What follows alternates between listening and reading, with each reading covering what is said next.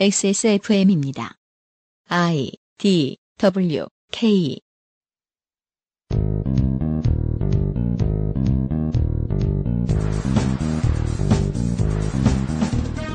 이런 말쓰기들 조심스러워하지만 16년 이후의 전국은 촛불혁명의 체제일지도 모릅니다.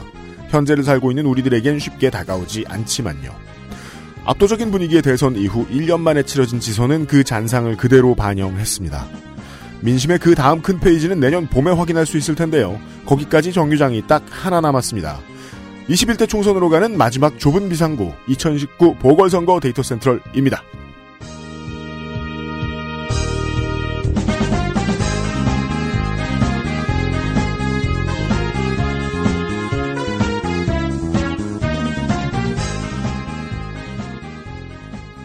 지구상의 청취자 여러분 안녕하십니까. 10개월 만에 돌아온 그것은 알기 싫다 특별기획 보궐선거 데이터 센트럴 시간에 인사드립니다.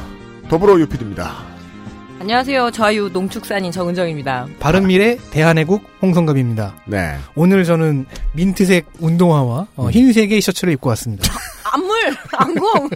당 그 자체가. 되었어요. 안녕하십니까. 민중의 정의로운 무소속 에디터입니다. 네. 오늘도 분량은 제가 제일 많지. 분량 제일 많습니다. 불량노드. 아 이게 불량순으로 한 거군요. 네. 오늘 UPD 뭐 할 거예요? 한 명, 두 명, 세 명, 네 명 이렇게 그러니까요. 저는 다루잖아요. 뭐 계속 HP 채우고 있을 거예요. 아니 근데 제 분량에 여러분들 할 말 많으실 거예요. 네. 네.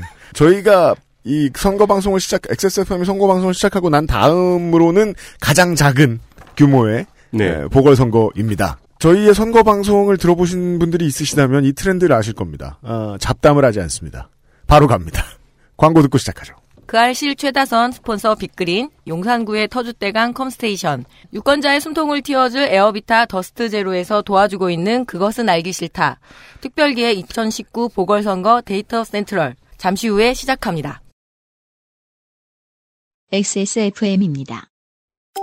빅그린이 소개하는 탈모 예방 샴푸법. 샴푸로 거품을 내주고요. 흐르는 물에 온도는 차갑게 해서 여러 번 헹궈주세요. 탁탁 두들겨서 모발의 물기를 제거하고 말릴 땐 꼭 찬바람을 이용하세요. 제일 중요한 건 아시죠? 빅그린 헤어로스 샴푸를 사용하는 거죠. Big Green 신비의 구스베리에서 해답을 찾다. 빅그린 헤어로스 샴푸. 안 괜찮으시죠? 관절 건강에 도움을 드릴 수 있어요. 관절 건강엔 무르핀이니까요. 애국인 광고해주세요.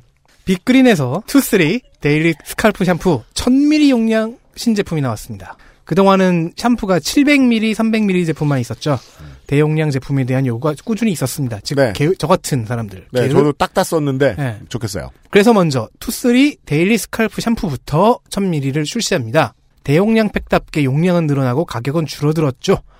2013년 첫 출시 이후 꾸준히 제품 개선을 통해 빅그린의 스테디셀러이자 사랑을 독차지한 제품이지요. 두피 트러블이나 전에요. 모발 관련으로 고통받는 분들에게 새로운 세상을 선사하기도 했습니다.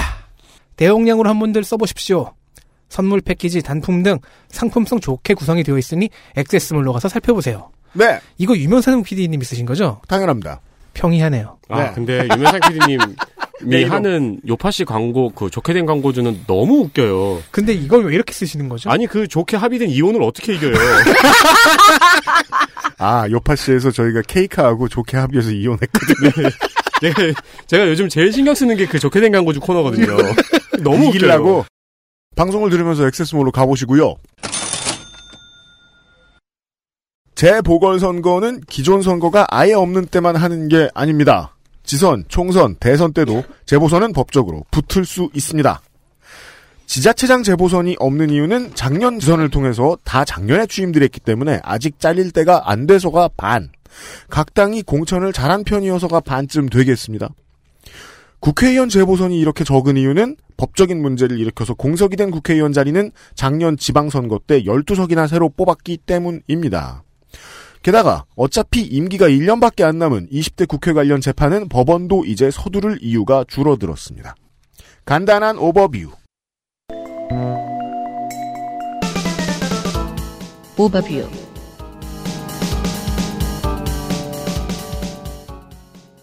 단 1년 임기의 국회의원 선거 경상남도에서 두 곳만 치러집니다. 한국당과 애국당이 2명, 민주당, 바른미래당, 정의당, 민중당이 각 1명 출마했고 무소속이 1명입니다. 경쟁률은 4.5대 1, 창원시 성산구는 6대 1, 통영시 고성구는 3대 1입니다.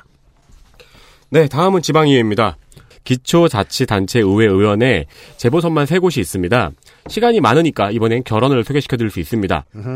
경북 문경시 나선거구 점촌 2, 4, 5동의 자유한국당 이상진 의원은 6대 지선 때부터 받은 의정비를 지금껏 계속 지역사회에 환원했던 국내 첫 사례로 유명했습니다.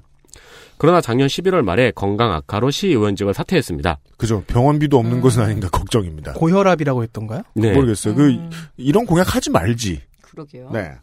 어, 옆 동네 경북 문경시 라선거구 점촌 1동 3동과 호계면의 무소속 이승준 의원은 비례대표 공천 희망자로부터 소개비 명목으로 금품을 받은 혐의로 수사를 받다가 지선이 끝나자마자 증거인멸의 위험 등으로 인해 구속되었고요.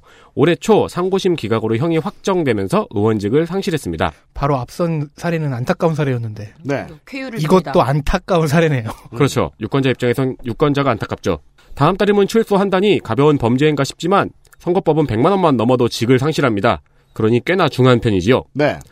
동네에 가면 자기 동네를 점촌이라고 부르지 문경이라고 부르지는 않는 문경시에서 점촌 전체가 재보선을 실시하다 보니 문경시 인구의 60%가 이번에 다시 투표를 하게 되었습니다. 네. 퍼센티지로 보면 문경시 사람들이 제일 많이 투표해야 됩니다, 이번에는. 그렇습니다. 음, 그렇군요.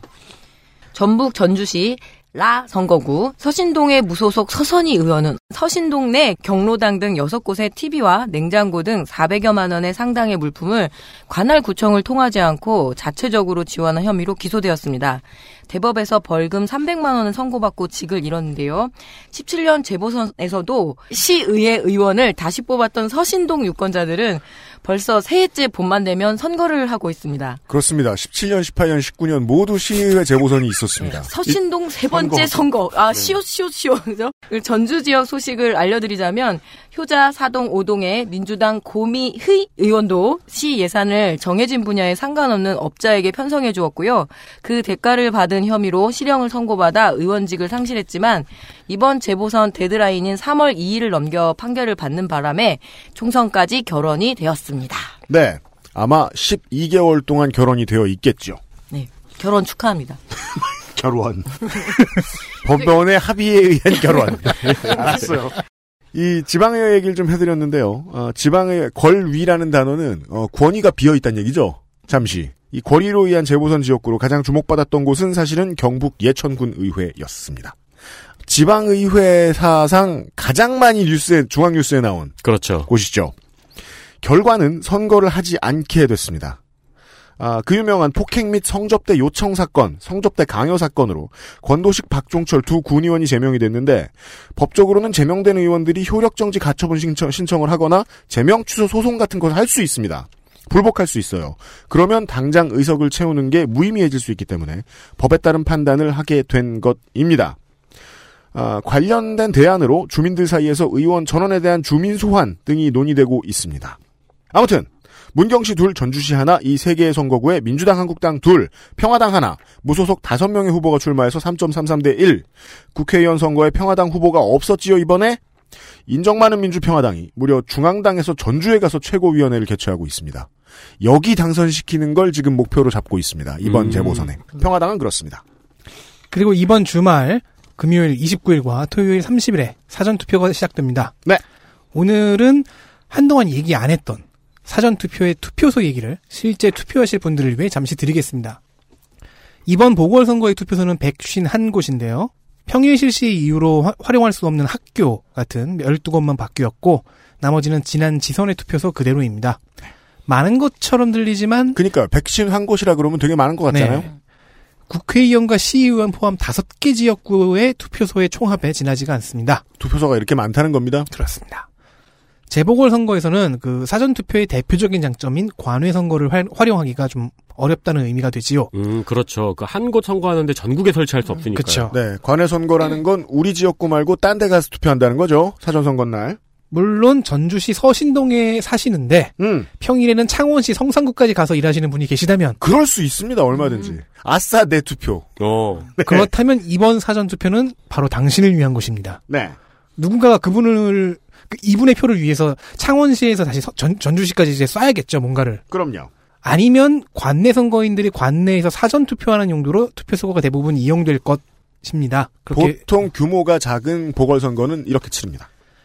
본 투표일은 법대로 해서 4월 3일 지난번 지선부터 완전히 자리 잡았습니다. 뭐가 자리 잡았느냐? 시간이죠. 네. 오전 6시에 시작을 해서요. 오후 6시까지가 아닌 오후 8시까지입니다. 그렇습니다. 6 to 8, 14시간 동안입니다. 어, 예전 같으면 그래서 그 6시에 출구조사가 발표가 됐는데 이제는 8시 1분에 발표되죠? 네. 네. 아무튼 어, 투표인단을 위한 얘기를 한번 하나 더 해드리죠. 투표소로의 이동이 어려운 분들은 거소 투표용지를 나머지 유권자들은 선거 공보를 지난주 일요일까지 모두 받으셨어야 됩니다. 문경, 전주, 창원, 통영, 고성의 유권자 여러분들이 참고를 바라겠습니다. 곧 시작하죠. XSFM입니다. 초미세먼지까지 확실하게 반가워 에어비타 더스트 제로 국회의원 경상남도 창원시 성산구 이제 아, 그것은 알기 싫다의 72회차 선거 방송을 시작하겠습니다. 그걸 다 한 유일한 더불어민주입니다. 경남 창원 성산입니다. 원래는 상도동계 통일민주당, 김영삼의 합당 이후에는 민자단계 정당의 안방이었던 곳입니다. 지금은 낙동강 벨트와 진해, 부산, 전역이 민주당 강세 지역이죠. 창원 성산은 울산 북구, 울산 동구와 함께 진보 정당 및 노동계 강세 지역입니다. 진보 정당이 얼마나 세냐면 열린우리당 돌풍의 17대 총선에서 열린우리당 후보가 12%를 득표했었고요. 18대 총선에서는 민주당 후보가 5%를 받았습니다. 재선한 권영길 전 의원이 물러난 자리에 지금의 민중당 손석형 후보가 통진당 후보로 국회의원 데뷔전을 치른 곳이 여기입니다. 네. 국회의원 데뷔전이었는데 그때도 44%나 득표했습니다. 네. 진보신당과 단일화가 성공했더라면 여유 있게 승리했을 상황이었지요. 50% 득표를 쉽게 넘기면서 20대 총선에서 이 지역을 탈환한 인물인 진보정당 최다선 노회찬 의원의 사망으로 보궐선거가 열립니다. 현재 언론의 분위기는 이곳이 메인 이벤트죠. 민주당 후보부터 보시죠. 안 보일 겁니다. 유쾌 시위 없습니다. 좋아한다. 자유한국당 후보 오늘 오늘 나 자도 돼요? 자유한국당 후보 보시죠. 데스니를 저렇게 밝은 표정을 자유한국당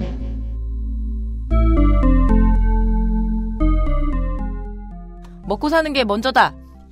강기윤 이게 네. 슬로건이에요. 아 그래요? 예. 네. 사람이 먼저다도 아니고 그죠? 그럼 이 사람은 사람을 먹고 사나요? 그래서 먹고 사는 게 먼저다. 의미가 있죠, 이 경, 중공업지대에서는. 네. 강기윤 58세 남자 경남 창원시 성산구에 거주하고 있습니다. 네.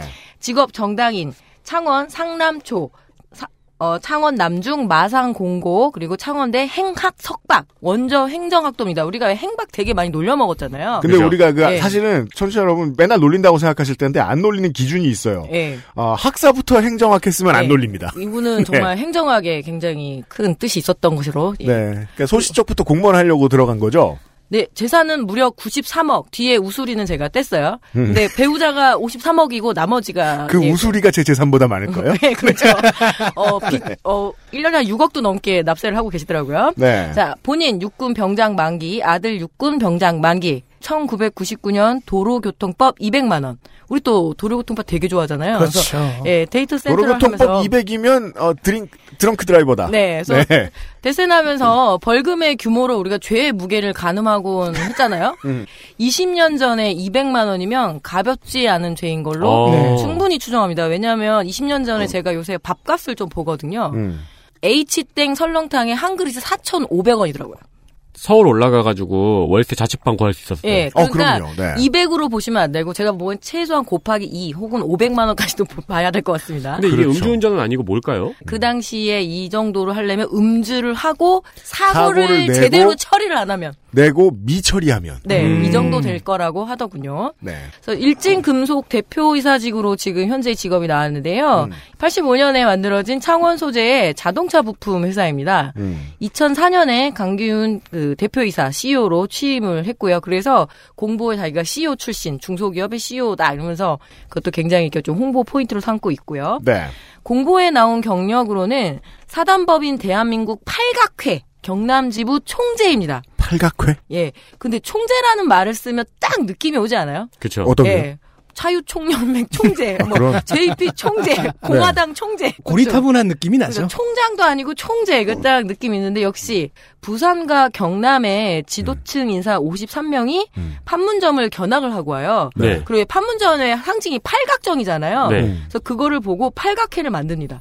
진짜 옛날 그 사람들은 하나회도 그렇고 네. 이 모임 이름을 밴드 이름보다 더 대충 지었네요. 너무 근데 소박하지 않아요? 그냥 거길 갔다 왔다고? 네, 그래서 판문점을 견학하고 만약에 판문점을 못 가서 롯데월드를 대신 다녀왔으면 로티와 로리 회가 될 거였네. 그, 아, 팔각회가 그런 뜻이에요. 네, 네. 그래서 하여튼 부산시내, 그러니까 이게 경남권 약간 자유촌명, 천연맹 버전이라고 보시면 돼요. 그래서 음. 부산시내 6개, 경남 도내에 한 24개 단위로. 아, 많군요. 생각보다 많고 이게 아 지역 그 특히 보수 쪽에 선거에선 되게 중요한 하나의 경력이 되겠구나. 음. 상공인 싶네요. 회의 같은 역할을 할 수. 있겠군요. 네. 그래서 홈페이지도 들어가 봤는데 상당히 그 지역의 유지들이 많이 들어가 있더라고요. 뭐 봉사 봉사 활동 다니고 뭐 하겠네요. 음. 그래서 무슨 일을 하냐면 새터민 후원 사업, 그리고 음. 통일 등반대, 그리고 군경 위문 사업, 음. 그리고 6.25 참정 국가 유공자 이완 사업, 음. 그리고 저소득 국가 유공자 뭐 이- 이완 행사인데 제일 재밌는 건 총재배 골프 대회가 있습니다. 평화시대 이후에 그, 저 경남에서 히토류 수입해 오려고 하는 업체들 많은데, 네. 그런 업체들 사장 깔린 곳일 것 같다는 생각도 아 맞아요, 듭니다. 딱 맞고 네. 지역에서 좀 이렇게 뭐 좀 해보려고 하려면 들어가야 되는 것 같아요. 음. 예, 선거 출마 경력이 무려 다섯 번입니다. 아, 맞네요. 예, 음. 연쇄 출마자죠. 네. 2002년 월드컵과 함께 끊임없이 계속하고 있습니다. 음. 2002년 제7대, 그리고 2006년 제8대 경상남도 도의회 의원이었고요. 어, 2008년 한나라당 경남 창원을 당원협의회 위원장을 맡으면서 어, 자기가 이렇게 막 당선을 시키겠다고 하는데 정작 본인은 낙선을 해요.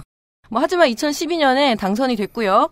2016년에 이제 드디어 국회의원에 낙선을 해요. 그때 누구랑 예, 고 노회찬 전 의원과 예, 격전을 벌여서 예, 떨어졌습니다. 아, 창원성산 국회의원에 세 번 나온 걸로 봐서, 네. 권영길 의원에게 한 번, 노회찬 의원에게 한 번 졌군요. 예, 굉장히 좀두 사람 그렇죠. 모두 안 나, 손석형 후보하고 붙었을 때 이겼고. 네. 음. 네, 그래서 2012년 19대 대선 아 저기 지선에는 붙어서요. 음. 지선 맞죠? 아? 총선이죠. 총선 총선 때. 지선. 네. 제가 지선 출신인지라. 국회의원을 하는 동안에는 몇 가지 눈에 띄는 법안을 대표 발의했습니다. 어, 뭐 일했네, 예. 예, 일 되게 많이 해요. 아, 열심히 그래요? 해요. 그래서 음. 좀 그게 의외예요. 그래서 음. 되게 신났나 봐요. 내가 지- 진짜 잘할 거야 막 이러면서. 근데 하나가 대리 운전업법입니다. 아, 네, 이건 제가 좀 알고 있어요. 예, 그리고 네. 하나가 또 길거리 흡연 금지법입니다. 네. 실제로 이 도로교통 문제에 굉장히 관심이 많았는지 음. 국회의원 낙선을 하고 민심 탐방을 위해 택시 운전도 좀 합니다. 어쨌든 이 대리 운전업을 하기 위해서는 일종의 면허제 도입이었어요. 음. 지자체에 등록을 하고 보험에 의무 가입을 하는 방안이었는데 이 대리운전업법의 저 새누리당판하고 저 민주당판 법안의 가장 큰 차이는 이 면허가 누가 따야 되는가, 네. 그 주체가 누군가의 문제입니다.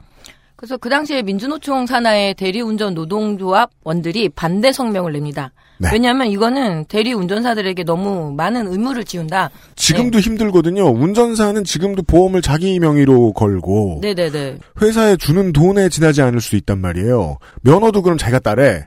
그럼 그거 가지고 회사들은 아무 의무 없이 그냥 계속 굴려 먹으면 되거든. 음. 그래서 특히 콜 업자들의 문제를 다루지 않았기 때문에 상당히 그 반대를 했습니다. 근래에 그래서 혹시 궁금해서 좀 알아보니까요. 어, 사단법인 대리운전 기사협회에서는 더불어민주당 원혜영 의원의 법안을 환영하는 추세입니다. 원혜영 판이 반대입니다. 네, 완전 반대죠. 네, 회사들에게 면허를 씌웁니다. 예. 음. 뭐 대리운전 같은 경우에는 뭐 청취자분들도 네, 생활 문제니까 한번 말씀드렸고요. 뭐 음. 길거리 흡연 금지법에 대해서는 제가 뭐 별로 할 말이 없습니다. 네. 예. 현재 강기훈 후보는 스스로의 위치를 좀 대정부, 대여투쟁의 전사로 잡은 것 같습니다. 뭐 당연하겠죠. 음. 선거 공보의 상당한 분량이 현 정권의 실책을 지적하는 데 할애를 하고 있는데요. 음. 근데 이게 하나 저는 이제 좀 마음에 걸렸습니다.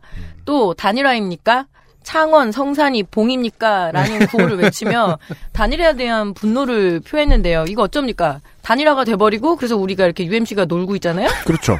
단일화에 대한 분노는 단일화는 그, 모두에게 좋은 일이에요. 예, 정, 정의당 후보 말고는 모두의 공보에 있어요. 예, 그래서 입토사라고 하죠. 차라리 말안 했으면. 네. 근데 이제 이게 다음에 마음에 걸리는 문구는 이번 보궐선거에 원인을 제공해 놓고도 미안해하지 않는 정당 후보를 내는 것이 맞습니까라는 건데요. 이걸 이렇게 말하면 안 되지. 예, 그래서 좀 앵무새야? 정의당을 공격하는 문구이긴 할 텐데 다른 사안도 아니고 유명을 달리 한 사건이잖아요. 근데 그래서 제 문제는 또 그거랑 똑같은 워딩을 민중당에서 하거든요. 그이 얘기를 잠시 후에 하겠습니다. 민주당을 얘기하는 것일 수도 있거든요. 네. 노회찬 아. 의원이 음, 노회찬 의원이 네, 투신한. 이유는 드루킹 때문이다. 음. 음, 읽기에 따라서는 두 당을 동시에 공격하는 거고요. 전 이. 문장도 무서워요. 음. 진보 정당이 집권당의 경제 실정을 비판하지 않고 단일화를 하는 것은 야합이자 진보 정치 이념을 포기하는 것입니다. 어, 진보적인 소리라고 했어. 오. 대박. 아, 이건 창원에서 먹히는 말이네요. 음. 정책은 보면요. 원자력 기술 산업 메카 조성, 4차 산업 혁명 선도 지구 육성, 방위 산업 집적 단지 육성 등 사이즈가 지나치게 큰 경제 공약인데요. 가차 산업이요? 예, 4차 산업. 아, 가, 저는 이거 가차 돌- 산업은 뽑기인 줄 알고. 까차. 뽑기 엄청 그 빠진 거잖아. 네, 그러니까요. 그 이제 돌, 돌려가지고 예. 이렇게 아니, 그거는 나오는. 강원도가 많이 하는 거고. 예, 워낙 그 탈원전 기조를 공격하다 보니까 솔선수범 원자력 기술 산업의 메카를 만들겠다고는 하지만 글쎄요 이건 창원 시민들한테 물어볼 문제로 생각합니다. 네. 지금 포항부터 해갖고 굉장히 무섭잖아요. 대전도 이거 되게 스트레스거든요. 워낙 원자력 연구 음. 그렇죠. 그게 시설이 집적돼 있다 보니까 음. 저는 제가 창원에 있으면 전 반대하겠습니다. 그리고 이게 시간이 많으니까 확실히 이런 얘기도 할 수 있고 좋네요. 그 네. 부산은 뺍시다. 어, 울산 경남의 경우에는 그 중공업에 기대고 있는 도시가 워낙에 많기 때문에 예, 이쪽에서 나오는 공약들은 지역 공약이 보통 전국 공약입니다. 그렇죠. 예, 국가의 정책에 기대어 있는 사람들이 상당히 많기 때문이죠. 네. 그래서 공약을 그렇게 좀 보셔야 됩니다. 규모가 보통 큽니다. 경남에서는. 네. 음. 어, 생활문화 복지 공약은 훨씬 더 추상적인데요. 그 지선할 때 나왔던 게 그대로 나왔어요. 반려동물 테마공원 요새 아주 유행이죠. 그건 그거는 시장이 하면 되는데. 그렇죠. 네. 그리고 장애인 복지 환경 개선 가로 열고 내가 어떻게라고 물어보고 싶습니다. 어떻게 없어요 그런 거는. 그것도 지역 문제면은 시장이 하면 되는데. 네, 예. 그리고 저소득 취약계층 지원 사업 어떻게? 아, 이건 그냥 전체적으로 저기네요. 착한 일. 예, 예, 예. 네. 그래서 미세 마스크 지원. 미세 마스크를 지원하면 너무 작아서 못 쓰죠. 미세 먼지 마스크를 지원해야죠. 아 그건 앤트맨과 와스프가 쓴 KF94. 이거 경기도에서 하거든요. 네. 버스에 있어요. 버스에 있습니다. 네. 미세한 마스크. 콧구멍에 이렇게 하는 건가요? 신선하다. 그리고 창원시 자원봉사자 센터 건립을 한다 그러면서 괄호를 열고 주소를 적어놨어요. 상남동 37-2번지 하겠다는 거예요. 야 진짜 세세하다. 그래서 맵을 켜봤더니 이게 그 창원 중심 보건소 임시 청사로 나오더라고요. 음, 지금 비어있는 건물인가 보네요. 네, 거기서 하겠다는 거겠죠. 너무 이렇게 추상적이다라는 그 지적을 받았는지 요것만큼은 확실히 하고 싶었나 봐요. 아니, 요거는 이제 자기가 그, 해- 하나를 알고 있다는 거죠. 네. 해법을. 어쨌든 다른 지자체에서 다 하는 겁니다. 이 신선하진 않고요. 지역 공약으로는 뭐 당연히 토광 공약입니다. 이놈의 KTX 아 KTX 이제 끝났으니까 이제 뭐가 나올까요? 당연히 SRT가 나오겠죠. 그래서 네. SRT역 유치를 하겠다. 그리고 창원 도시철도 사업을 재개하겠다. 그 제2 안민터널 조기 개통 공약인데요. 안민터널이 진해와 창원을 잇는 터널인데 네. 이 조기 개통 요구는 동네 통장님부터 네. 그리고 창원시장까지 모두 주장했던 것이기 때문에 네. 새롭진 않습니다. 예. 국회의원이 할 말은 별로 아닙니다. 네, 이상입니다. 네, 그렇고요. 공보를 받으시면은요 성산구에 계시는 청취자 여러분 어, 자세히는 아니지만 재산 관련된 게 그냥 숫자로만 나오거든요. 근데 이게 사실은 좀 자세히 보면 알 수 있는 문제들이 이 사람이 어 국회의원이 되고 싶었는데 그 지역구 자리가 없어 그냥 멀리 떠돌다가 여기로 온 거냐 아니면 원래 여기를 사정을 잘 알고 있는 사람이냐를 보면 강기훈 후보는 후자에 가까운 것 같아요. 땅이 다 창원에 있어요. 그리고 이 중견 기업도 상당한 수준인 모양이에요. 한국당에 잘 어울리는 공천이다. 라고 볼 수 있겠습니다. 바른미래당 후보 만나보실까요? 바른미래당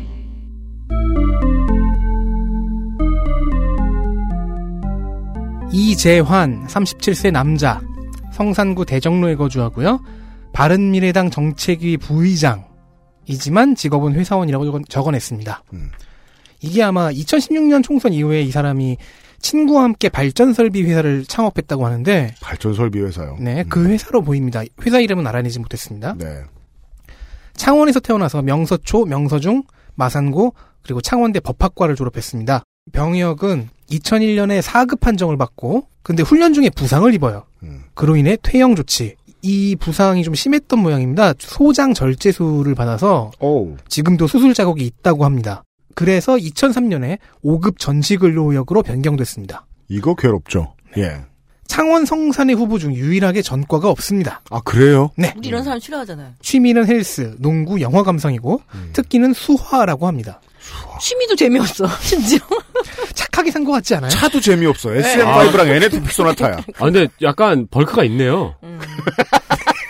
이제 bulk 평가까지. 아, 이, 사, 이 사람이 definition은 어때요? 그 운동, 특히 헬스 이런 걸 좋아하는 이유가 이렇게 몸에 상처가 있다 보니까 큰 수술 하고 난 다음에 저 예, 트레이닝에 맛들으신 분들 있죠. 뭐가 재밌어요 지금 농축산인. 아니 헬스 얘기하면 나랑 성감씨랑 할 말이 없어가지고 지금. 아, 저 아. 왜요? 저 할 말 있어요. 둘이 같은 저 체육관 끊어놓고 둘 다 서로를 본 적이 없답니다. 아, 저는 컷딱 걸렸어요 며칠 전에 저기 반신욕기에 들어가 있다가 반신욕기에 들어가셔가지고 핸드폰만 보고 계시더라고요. 아무튼 이재환 후보는 운동을 열심히 하고 있고요. 네. 뉴스 부산에서 경남 취재본부 차장을 지냈고요. 음. 가야일보와 양산일보에서 논설위원도 지낸 언론인 출신이라고 할 수 있습니다. 네. 원래는 법학과다 보니까 사법고시를 통과해서 법조인이 되고 싶었대요. 어려운 가정 형편 때문에 이러저러한 여러, 여러 가지 일을 하다가 언론기로 들어간 경우입니다. 본인의 캐릭터를 흑수저로 삼고 있습니다. 이런 얘기예요. 스- 스펙 좋은 정치인들 지금까지 뭐 했냐. 계속 정치하고 있죠. 뭐. 열심히 한. 응, 열심히 하고 있어. 2015년 외인 모르네 몰라. 그러니까 2015년 어, 왜인지는 모르겠는데 음. 갑자기 정치의 뜻을 두고 음. 열심히 일을 하다 말고 정치의 뜻을 두고 투자 제안서를 만들어서 What?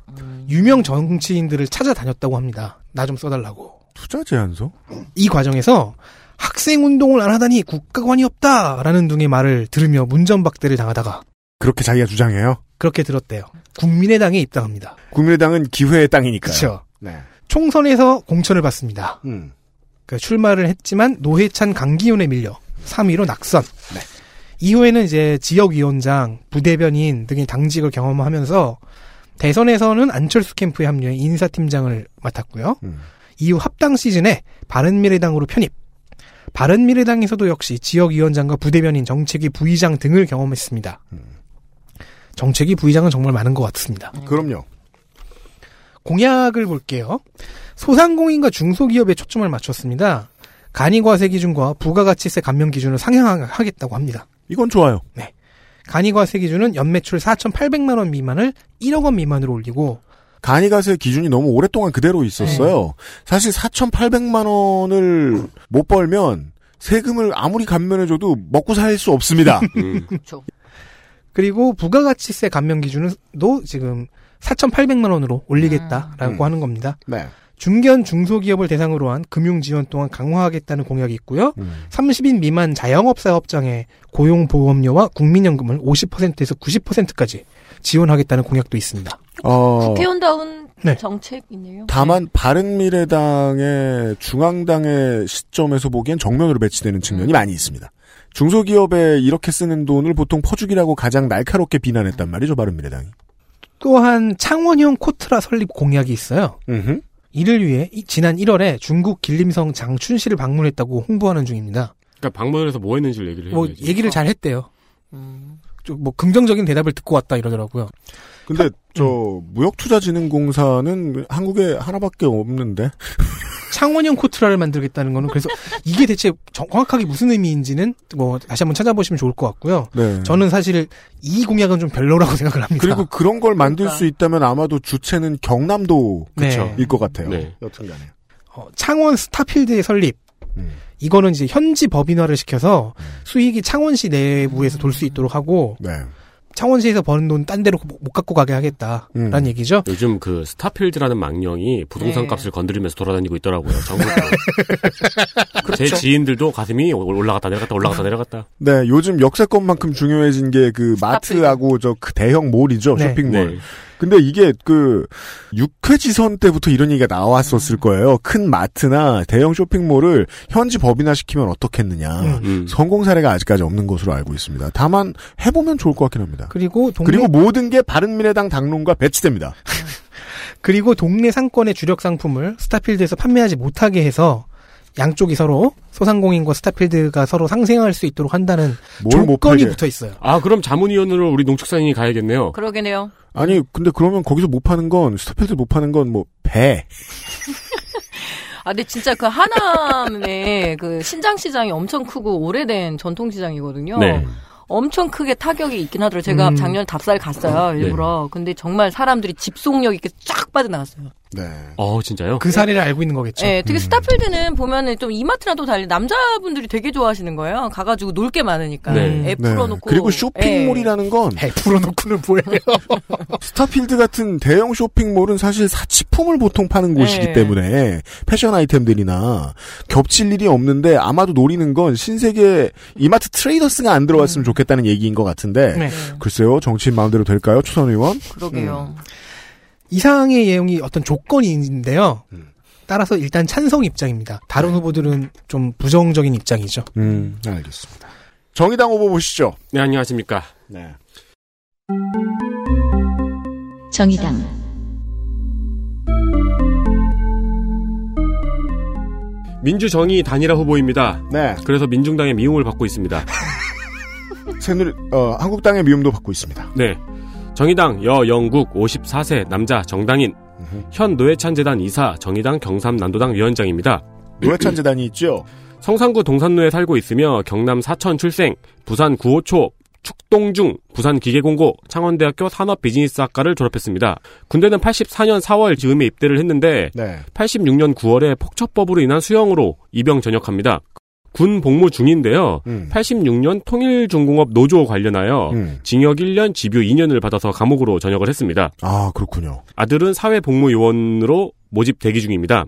정가 기록은 7건입니다. 근데 모두 노동운동 관련 정가에 사면 복권이 얽혀 있습니다. 우리가 아쉬워하는 점이 있죠. 네. 노동운동 전과가 여러 개면 분명 음주운전도 하나 있는데. 네. 그게 없어요. 그니까요. 아쉬워요. 아쉽네요. 이- 우리 무슨 음주운전 조장팀 같아. 아니 이 사이에 음주운전이 보통 하나씩 끼어 있거든요. 근데 그게 없어요. 재산이 모두 배우자한테 몰빵이 돼 있어요. 그래가지고 본인의 재산은 오히려 마이너스여가지고 배우자의 재산을 마이너스 시켜놨어요. 그 사모님 되게 현명하신 것 같습니다. 배우자는 플러스 2억 8천만 원이고 본인은 마이너스 1천만 원이네요. 네. 네. 무슨 사무실 임차 보증금이 50만 원이에요? 화장실 단독인가? 뭐 세달 쓰는 거라 그런가? 그럴 수도 있겠다. 아니면 소호형일 수도 있죠. 음, 네. 9대 10대 경남 도의원으로 활동을 했는데 네. 10대 경상남도 의회에서 홍준표 도지사와 맞선 일화들이 유명합니다.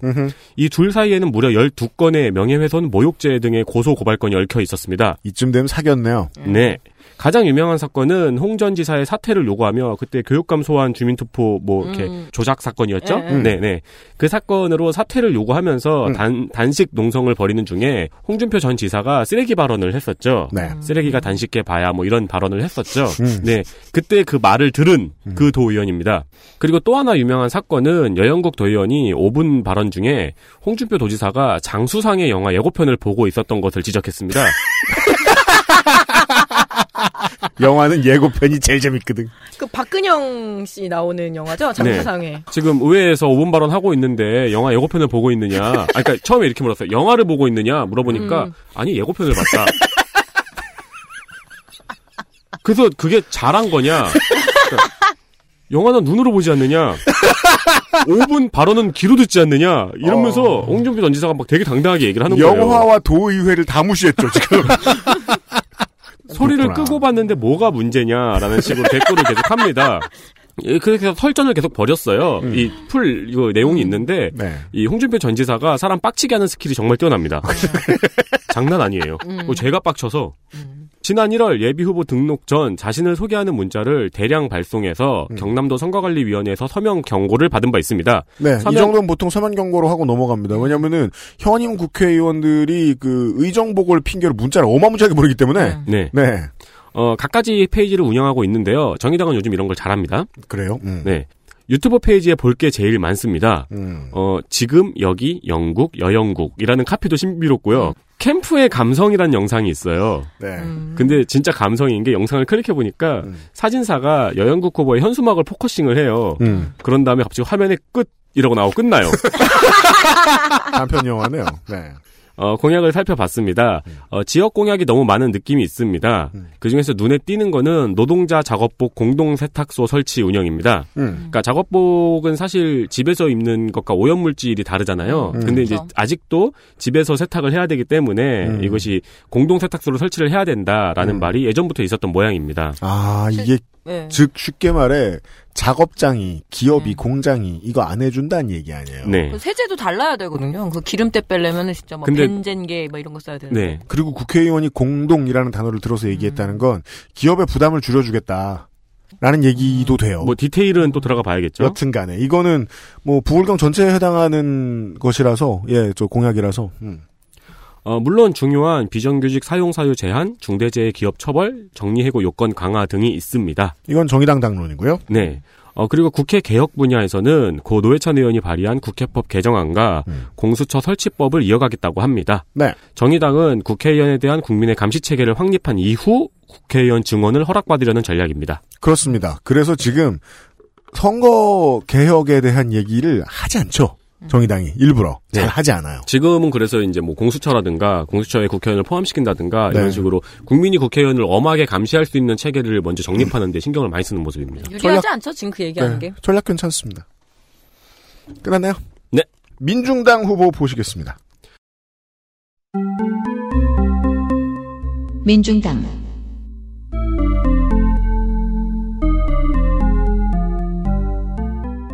민중당 손석형 50세 남자 직업은 정당인입니다. 네. 창녕군 출생 중학교 이전 학력을 찾는데 실패했습니다. 아 그래요? 네. 음. 창녕 공고 창원대학교 행석 창원시 성산구 대암로 거주 육군 상병 전 공상 전역입니다. 이게 이제 부상에 의한 전역이죠. 전공상. 예. 네. 장남문 병장 만기 전역 재산은 3,500만 원짜리 답이 두 개 있고요. 음. 2억짜리 아파트는 배우자 명의입니다. 정가 기록은 87년부터 05년까지 폭처법과 집시법, 교통방해 등 역시 사면과 얽혀 있습니다. 음, 그러네요. 이 사이에 2000년에 공직선거 부정방지법 위반 벌금 150만 원이 끼어 있습니다. 음. 알아본 결과 15대 총선에서 권영길 선거대책 본부장에 있을 때 선거운동 기간 전에 노동자들에게 장미꽃과 편지를 전달한 사건입니다. 아. 네, 그래서 벌금 150만 원을 받고 이제 5년 동안 그 선거권을 음. 박탈당했죠. 피선거권을. 과했네요. 그, 네. 저 뭐냐, 저, 저, 판결이 과했네요. 응, 그러니까. 이젠 좀 이런 걸 알겠어요, 저희가. 많이 보니까. 음. 공보 소명서를 찾아봤는데 여기에는 그냥 정가를 뭉뚱그려서 민주화 운동, 민주 노조 활동이라고 뭉치고 넘어가서 음. 이거는 조금 소명을 자세하게 할 필요가 있지 않을까 음. 네, 하는 생각이 들었습니다. 왜냐면 선거법 관련된 거는 써놓고서 억울합니다 이렇게 말할 수도 없고 음. 별거 아니었습니다라고 말할 수도 없거든요. 저희가 보기엔 별거 아니네요. 예. 경력은 공직선거 경력만 빠르게 소개하겠습니다. 네. 제가 분량이 많을 줄 알고 되게 줄였거든요. 음. 두 분이 더 많네요. 네. 06년 민주노동당 소속으로 창원시장 선거에서 낙선했고요. 그리고 8대 9대 경남 도의원 활동을 했습니다. 네. 19대 국회의원 선거에서 통합진보당 소속으로 현 지역구에 출마했다가 지금의 자유한국당 강기훈 후보에게 패배해서 낙선했습니다. 그렇습니다. 그리고 20대에서는 노회찬과의 단일화로 불출마했고요. 상임 선거대책위원장을 맡았는데 이게 지금 경력란에 적혀 있는 경력입니다. 후보의 공보에서도 이 단일화를 강력하게 가장 강력하게 비판을 하고 있습니다. 음. 그래서 이번 시간에 단일화 이야기를 좀 해보겠습니다. 그러죠. 원래 단일화 논의는 정의당과 민중당이 먼저 하고 있었죠. 네. 정의당은 여론조사 방법, 음. 그리고 민중당은 민주노총 조합원, 민주노총 조합원 총투표를 통한 단일화를 주장하면서 이게 가장 이상한 부분이었습니다. 그러게요. 어, 국회의원 후보가 나와야 되는데 그걸 단일화하자는 의미로 양당에서 합의했으면 좋겠다고 민중당이 얘기한 게 100% 민주노총 소속 연맹원, 조합원들의 투표로만 하자라고 네. 얘기했어요. 그래서 이제 그게 말이 안 된다 하면서 약간 이제 의견이 엇갈리다가 정의당에서 그 그러면 여론조사 50에 조합원 투표 50으로 하자. 반 받아준 거죠. 네, 반을 받아줬습니다. 그래서 그 민중당도 이제 환영한다는 모양새다가 갑자기 여론조사가 아니고 선거인단 모집을 통한 민중 경선 방식을 주장합니다. 즉 조직을 동원하겠다는 거죠. 선거를 한 번 더 하겠다는 건데 이 선거에는 조직력이 동원이 되죠. 음. 그렇기 때문에 이제 차원에서의 조직력은 민중당이 더 세니까 음. 정의당이 이를 거절하고 정의당이 어느 다른 당보다 조직력이 더 센 지역은 없습니다. 네. 그렇죠. 네. 어, 거절하고 민주당으로 눈을 돌립니다. 음. 그러니까 이제 민중당이 펄쩍 뛰었죠. 그렇죠. 예, 이때 뭐 실언도 하고 막 그랬어요. 음. 실언이라고 제가 판단하면 안 되겠군요. 실언이요.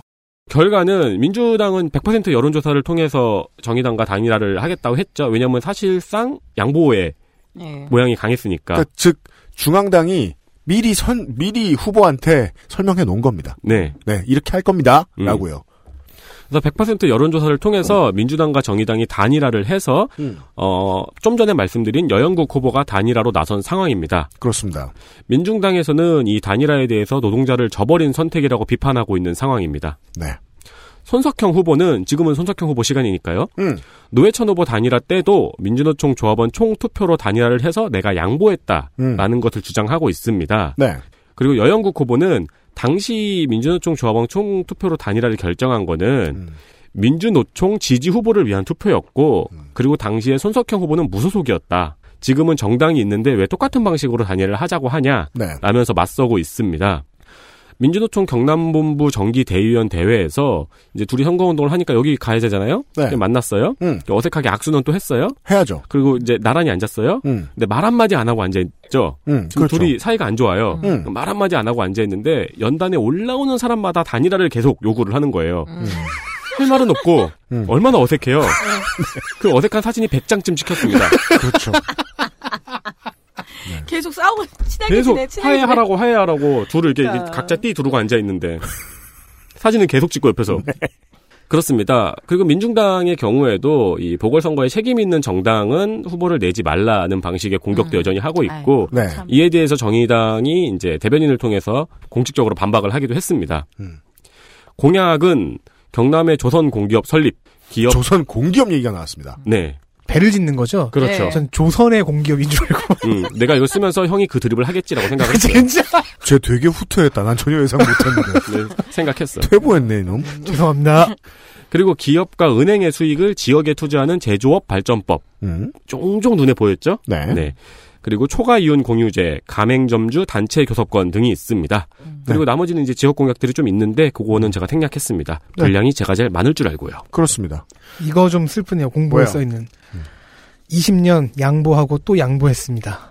약간 탈당 무소 속이 하는 얘기 같기도 하고. 그게 이제 네. 권영기 후보 때그 이제 선거 거기서부터 시작해서 네, 거기서부터 20년 시작해서 대- 노회찬 후보까지 이제 온 거죠. 그리고 이번 이번 선거까지. 네. 그 얘기가 좀 안 나왔는데 아까 그 자유한국당 후보 얘기 나오면서 강기훈 후보 얘기 나오면서 살짝 지나가면서 얘기한 거죠. 노회찬 의원의 사망에 대한 얘기를 하면서 자유한국당과 어, 민중당의 손석형 후보 캠프 측에서 같은 얘기가 나오고 있다. 완전 똑같은 레토릭이 나오고 있다. 그 레토릭이 바로 정의당은 이번 재보궐선거가 보궐선거가 치러지게 된 책임이 있는데 왜 후보를 내느냐라는 건데 그거는 다른 경우에 선거법을 위반한 것이 분명해서 혹은 직을 이용한 비위 사실이 분명해서 직을 잃었을 경우에 법원에서 대법에서 판단이 내려져서 그랬을 때는 책임지고 아- 나오지 말라 그러는 거지 사망 사고에 대해서 거리 상황을 정의당도로 책임지라고 말하는 건 와 자유한국당 좀 너무하네라고 보통 우리가 생각할 수 있을 텐데 민중당이 동일한 얘기를 하고 있다는 게 지금 정의당과 민주당이 가장 억울해하는 측면이라는 거죠. 저는 당신들까지 이러면 어떡하냐? 그렇습니다. 네. 죽음에 대해서는 참 적어도 예의를 지키는 것이 네. 이번 재보선 국회의원 선거 두 곳의 지역구 중에서 지역구 후보 중에서 가장 나이가 젊은 사람은 아까 나왔던 바른미래당의 이재환 후보였고요. 아, 그 두 번째가 대한애국당 후보입니다. 그렇습니다. 진짜 당 부지런하네요. 그러게 말입니다. 대한애국당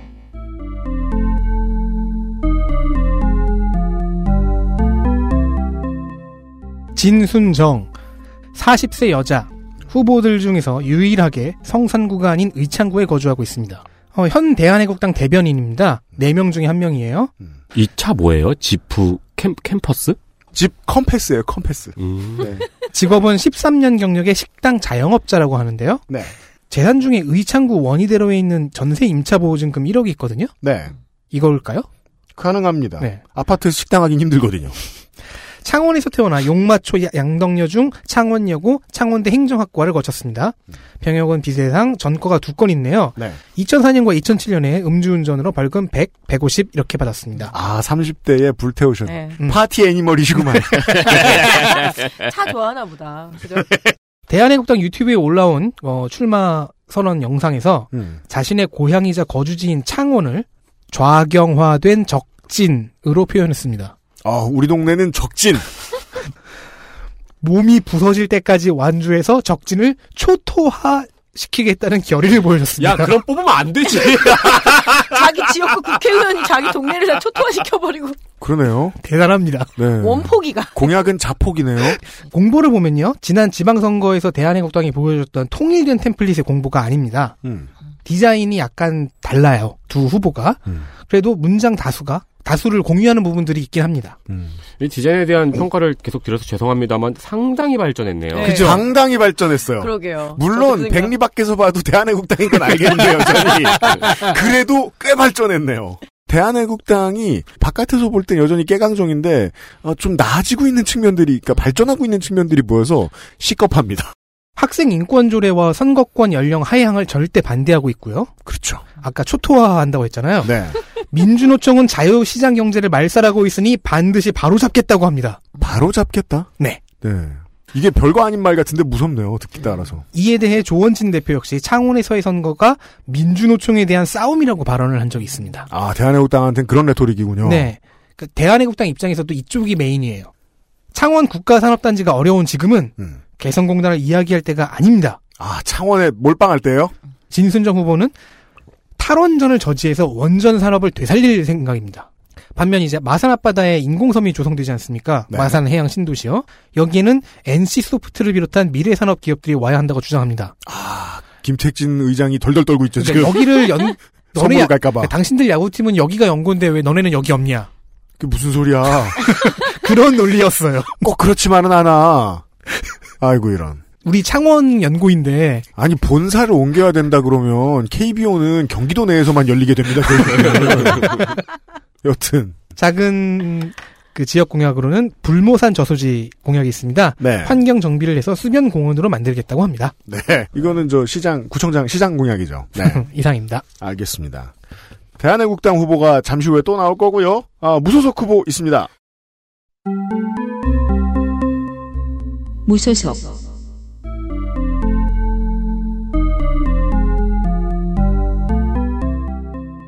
김종서 63세 남자 국민 공동 소유 기업 경제를 지지하는 시민 모임 대표입니다. What? 그리고 참 역사 문화 연구회 회장입니다. 음. 학력은 중앙대학교 대학원 사학과 문학 박사, 군역은 장기대기로 인한 보충력 소집 면제입니다. 장기대기는 자, 뭐예요?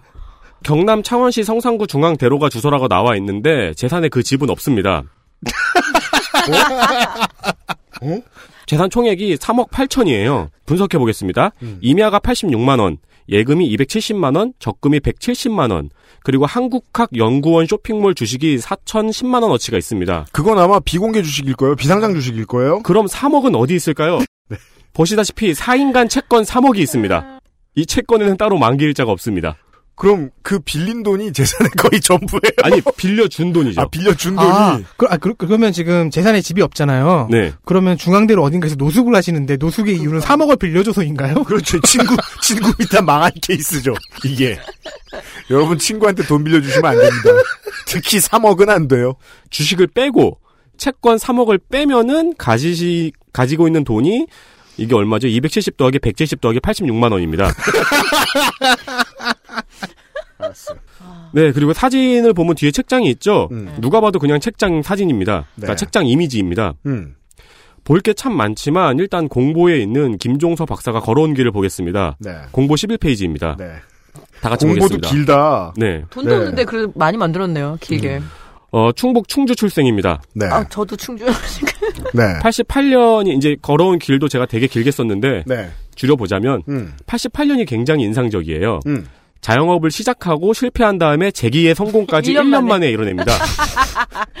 어, 이분 스피드, 스피디 하신 네. 분이네. 표로 돼 있네요. 가능하죠, 여- 뭐. 근데 연 구분으로 있, 있으니까 88년 1월에 자영업 시장 및 실패 재기의 성공이잖아요. 네. 1년이 아니라 한 달 동안.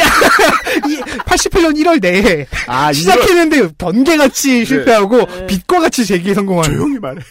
저 1월 1월 첫 주에 고사를 지낸 다음에 손님이 오지 않자 폐업을 신청한 다음에 다시 옆 동네로 가서 연 거죠. 아니죠. 거기서 간판 떼고 간판 바꾸기 해서. 그렇구나. 되지. 네. 어, 그런 88년이 지나고 94년에 역사 연구 및 경제 연구를 시작합니다. 음. 09년에는 참 역사 문화 연구회 회장이 되고요. 음. 아까 이력의 국민 공동소유 기업 경제를 지지하는 시민 모임 대표였죠. 네. 2019년 3월 이번 달에 그 시민 모임 대표가 됩니다. 어, 그러네요. 어.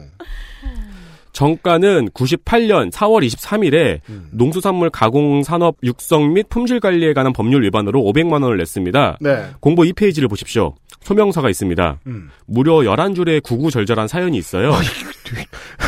내용은 아니 공보에 공보에 자기가 지은 죄에 대한 소명은 보통 그 한 20글자? 네. 단답형으로 최대한 간결하게 쓰려고 네, 하죠. 뭐 어쩔 수 없었다 잘못했다 혹은 뭐 잘못했다 이게 끝이잖아요. 왜 이렇게 길어요? 네, 내용은 IMF로 인한 경영 악화에 따른 혼란의 결과입니다.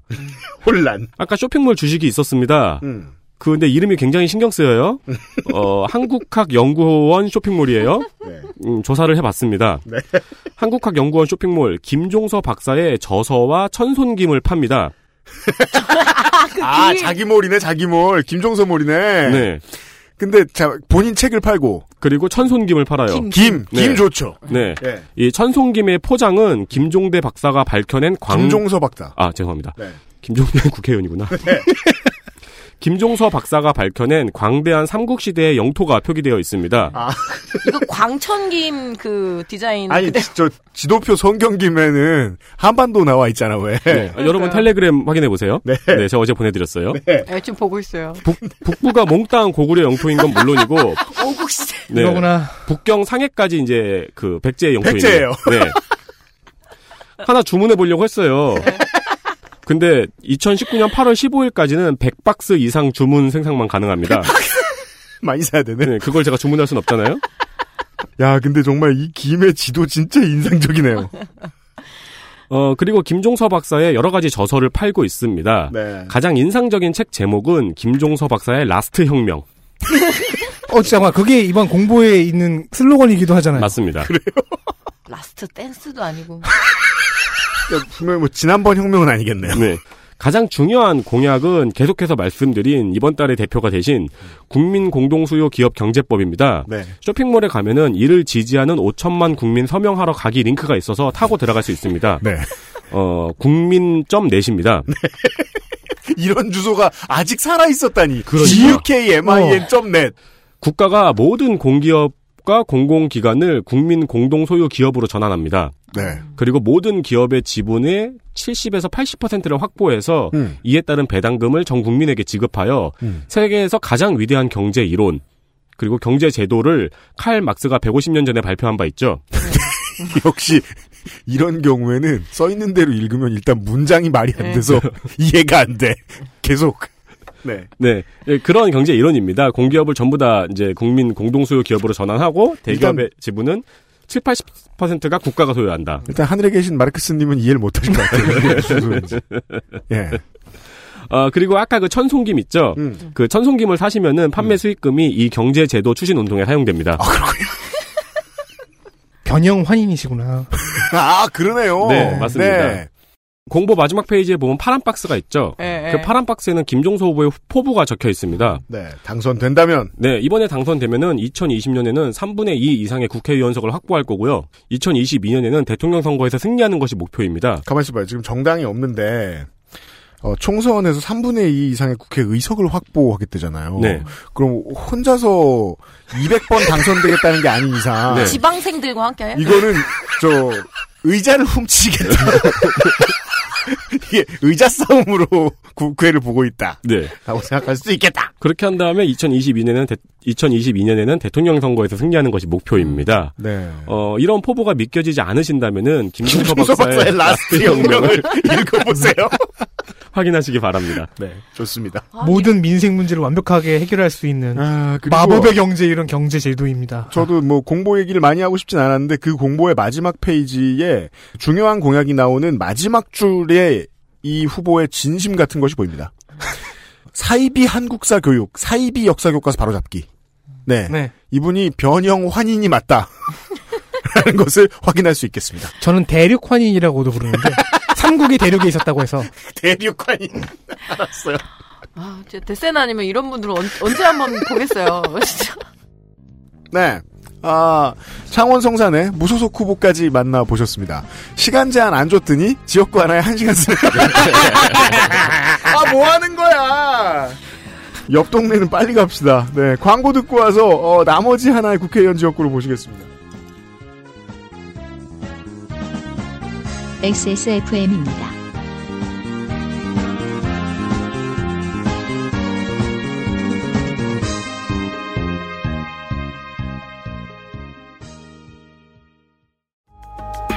고객도 업체도 늘 오를 수는 없습니다.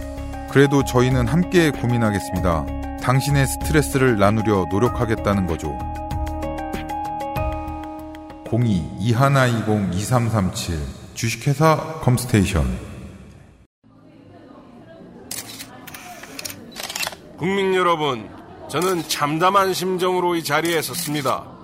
여당 정치인으로서 지난 정권의 과오를 반성하고 다시금 국민 여러분께서 저희를 지켜봐 주실 때까지 무릎 꿇고 또 무릎 꿇... 안 괜찮으시죠? 관절 건강에 도움을 줄 수도 있는 무르핀이라면 대국민 사과도 좀 더 잘할 수 있게 도움을 드릴 수 있어요. 관절 건강엔 무르핀이니까요.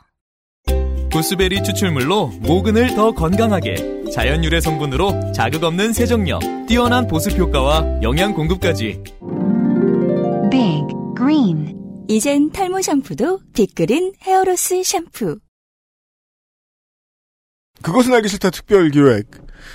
2019년 보궐선거 데이터 센트럴 시간입니다. 저희들은, 어, 그, 이 중에 절반이 그 총선을 경험을 못 해봤기 때문에, 아, 총선 연습 삼아 하고 있어요. 이번에, 예를 들어 그, 창원 성산 같은 경우에는 보궐선거라고 부르는 게 맞습니다. 권위만 생긴 것이라서. 재선거의 경우에는 이렇게 이야기를 하죠. 그, 선거법과 관련해서 특히나, 어, 형을 선고를 받아서 자리를 잃게 되면, 그걸 재선거한다라고 이야기를 하는데 아주 간단하게만 말씀드리면 그렇습니다. 어, 양쪽 모두 보궐선거라고 볼 수도 있는데 다만 보궐선거라고만 이번에 선관위에서 부르고 있는 명칭이 약간 어색하긴 합니다. 왜냐하면 시의회 의원 지역구들 같은 경우에는 재선거라고 보는 것이 타당하기 때문이거든요. 이 문제에 대해서는 아무도 의문을 제기하지 않길래 한번 잠깐 이야기를 드려봤고요. 어, 시간을 마구마구 쓰고 있는 이번 어, 보궐선거 데이터 센트럴입니다. 어, 그러고 보니까 윤세민은 분량이 끝났네요. 네. 마지막 지역구 경상남도 통영 고성으로 가보겠습니다. 국회의원 경상남도 통영시 고성군 강원도 고성군하고요. 경상남도 고성군은 공통점이 있습니다. 지난번 대선에서 홍준표가 문재인을 이긴 곳입니다.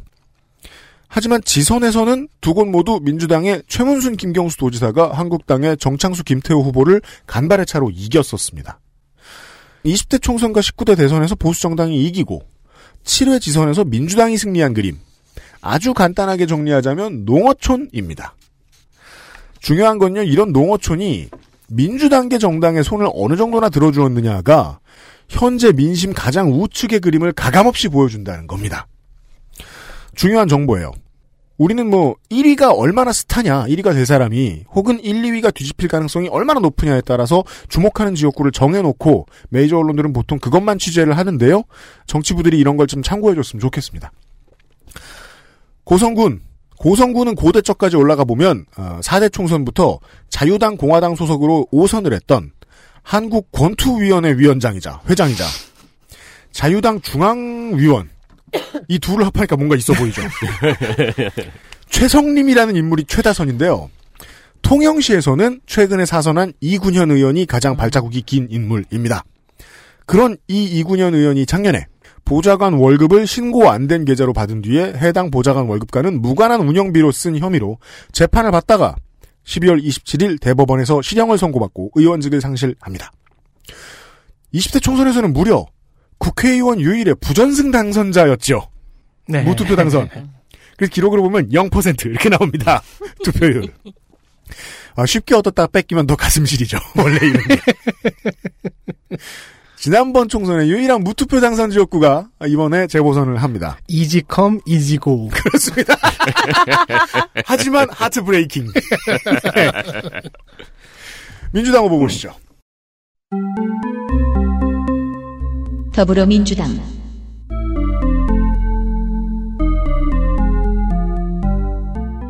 양문석 52세 남자 통영생 유영초 통영동원 중 대하고 성대 유학과 본인 육군 상병 소집 해제 성균관대에서 학석 박을 마쳤습니다. 공부노동자 유닛이었습니다. 학사를 졸업하자마자 성대, 동대, 순천향대, 한신대 등에서 강사를 했었고요. 공부노동자들의 노동운동에 참여하면서 정치하고 가까워진 것으로 보입니다. 21세기 초부터 전국 강사노조 위원장, 언론노조 정책위원 등을 맡았고 이효성 현 방통위원장이 있던 언론개혁시민연대 사무총장을 맡기도 했습니다. 이효석 방통위원장과는 성대 신방과에서부터 인연이 있었던 것으로 보입니다. 본인이 강사 혹은 석박사 했을 때 이효성 위원장은 교수였거든요. 03년 경향신문 연재 이후 06년에는 미디어 오늘의 칼럼을 냈고 06년 07년에는 라디오 프로의 고정 패널 DMB 프로의 진행자 등을 맡았으며 최근에는 각종 TV 채널에 나오는 아주 많은 아줌마 아저씨들 중 한 명으로 상당 기간 활동했습니다. 커리어 초기에는 공부노동자 유닛이었는데 중년 이후에는 politainer라고도 볼 수 있겠습니다. 음. 이명박 정부 방통위 야당 추천 상임위원이던 시절에 국정감사 기간에 피감 기관 KT로부터 룸살롱 접대를 받은 것 때문에 우라카이에 좀 퍼진 적이 있었습니다. 아, 접대를 받은 거예요, 실제로? 네. 뭐, 그 상임위원이 바- 접대를 하긴 좀 그렇습니다. 음, 네. 우리가 이번에 그 과징금을 크게 매길 테니까 한 번만 봐주소. 이러면서 그쪽에서 쏠 수는 없어요. 그건 과징금을 내달라는 거잖아요. 한 번만 내주소. 그러니까 과징금이 아 100억 천만 원인 셈 치고 오늘 천만 원만 쏴라. 그러진 않습니다. 네. 물론 당시에서 접대받은 아 그때 이제 그 저 민주당에서 저 접대 많이 받은 걸로 얘기 많이 나왔던 아, 최종원 의원이 더 많이 욕을 먹긴 했었습니다. 공직 업적이 이때 집중되어 있다 보니까 조금만 더 소개를 해드리면요. MBC의 파업, 노조 탄압 문제나 김재철 퇴진 논의 과정에서 삭발 투쟁을 한 적도 있었고 낙곰수 시민 논란이 있었어요 또. 이때 디펜스를 가장 열심히 했던 인물이에요. 저 접대 논란이 있었던 KT에 대해서도 이영자 차별행위에 대한 과징금 처분 등등 긍정적인 업적도 많습니다만 옛날은 참 이상했다는 생각이 듭니다. 룸사롱 접대인데 사과 한 번 하고 끝낼 수 있었다니. 음. 그렇게 오래된 옛날도 아니고 말이에요. 네. 예. 아무튼 미디어 행정 관련된 일을 장외 장내에서 지속해 왔습니다. 현재까지 공공미디어 연구소 이사장이 주된 직함이고요. 당의 요직을 맡은 건 17년도가 처음입니다. 현재 더불어민주당 경남도당 부위원장이고요. 통영고성 지역위원장이고 작년에는 강석주 통영시장의 선대본부장까지 했습니다. 공직선거 데뷔 전입니다. 전과는 두 개. 93년 폭처법 벌금 100만 원, 전교조 부당 전출 항의 과정에서 벌어진 몸싸움의 결과다라고 주장합니다. 04년 상해 벌금 100만 원, 언론사 간부의 임산부 성추행 관련 농성 과정에서 생긴 일이라고 주장합니다. TV 토론회에서 한국당에 잠시 후에 소개될 정점식 후보가 이 문제를 걸고 넘어지자 내가 벌금 받은 때가 정 후보 검사 시절인데 검찰이 제대로 이 사건에 대해 관심을 가졌다면 저 같은 선의에 의한 피해자가 생기지 않았다고 받아치더라고요. 음. 정치 신인 치고는 방송 좀 해봐서 그런가 말좀 할 줄 아는 것 같습니다. 어, 거기다 대고 정점식 후보가 어, 선의여도 어, 폭행 폭행이다. 검사다운 말을 하더군요. 재산 본인 아파트 전세권이 통영에 2천만 원. 2천만 원 전세의 아파트가 있습니다. 성형 좋네요. 배우자 아파트 서울 종로구 성대 근처에 자가 4억 9,400만 원. 바로 실망스럽네요. 서울 서초구 방배동에 전세 10억. 내가 집이 전세랑 자가랑 세 채가 있어요, 여러분. 가슴에 손을 얹고 10억짜리 전세를 놓고 2천만이 전 2천만 원짜리 전세집에 살 것인가? 마리. 이, 바퀴벌레 2천 마리가 왔다 갔다 하는 전세집에 살 것인가? 그 막 대박 자린고비 가 아닌 이상 통영에는 지역구가 정해지자 허겁지겁 전입했을 가능성을 점칩니다. 14년식 E클래스 3500cc. 현재 팔면 제가 시간이 많, 많아요? 아, 이거 하나밖에 없어요. 네. 처음 해봐가지고. 현재 팔면 2,600쯤 받을 거라고 가액을 써놨습니다. 이 클래스 14년 3,500cc예요. 이런 건 저한테서 도망치지 못합니다. 케이카 광고를 15개월 동안 컨설턴트 한 사람입니다. 제가. 어, 14년식 E클래스 3,500cc에 엘레강스급이면 현재 3천만 원대, 아방가르드급이면 현재, 사- 현재 3,500만 원대입니다. 따라서 가액을 축소해서 적었거나 사고 차량 음. 혹은 흡연 차량이라고 예상하시. 흡연을 진하게 하는 거야. 창문을 안 열고 왜 가끔 그 미국의 무식한 그 코메 멍청한 코미디 영화들 보면 네. 이렇게 창문 열면 연기가 이렇게 나오면서 그렇죠. 좋아하잖아 사람들이 그런 정도의 흡연 차량. 그 저기 이제 미국 힙합 뮤직비디오에 사용된 차량. 맞아요. 시트에 냄새 쫙 빼가지고. 네. 그막 아래 위로 움직이고 네. 그런 차량이면 로라이더. 예, 좀 싸게 받을 수도 있어요. 여튼 지역 관련 아까도 말씀드렸는데요. 경남도는요 상당수 지역이 인프라 관련 중공업을 해요. 그래서 지역 산업이 국가 시책에 따라 움직이는 경우들이 많단 말입니다.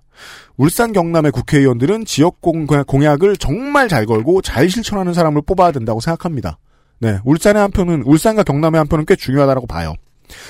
현대중공업의 대우조선 인수를 반대합니다. 현중의 부실을 왜 대우조선으로 메꾸려, 메꾸려고 하느냐라는 것이 의견인데 이거는 사실 거제나 통영의 지역구를 둔 정치인은 당연히 그렇게 말해야 되는 레토릭입니다. 대우조선의 합병은 이 권역의 고용불안 가속화로 이어지기 때문입니다.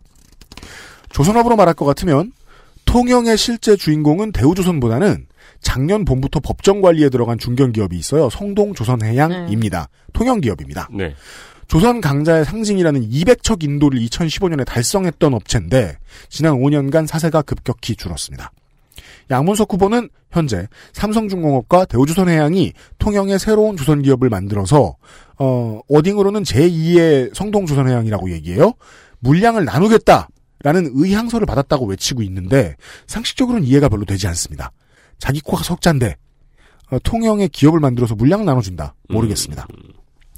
문재인 대통령과 김경수 도지사의 공통 공약인 김천에서 거제를 잇는 남부 내륙 고속철이 큰 공약 중에 하나인데요. 어차피 지어지기로 했습니다. 이건 네. 예 여기저기 점을 찍는 어, 정점식 후보는 통영과 고성에 다 역을 놓겠다라고 네. 했는데 양문석 후보는 그러면 느려진다. 어, 라는 지역 공약답지 않은 합리적인 의견을 피력하고 있습니다. 야, 우리가 그건- 했던 얘기잖아요. 그거는 진짜 우리가 이 선거방송하면서 그렇게 말한 후보는 한 명도 못 봤잖아요. 네. 그렇게 말했어요. 그럼 어디에 지을까요? 통영과 고성 사이.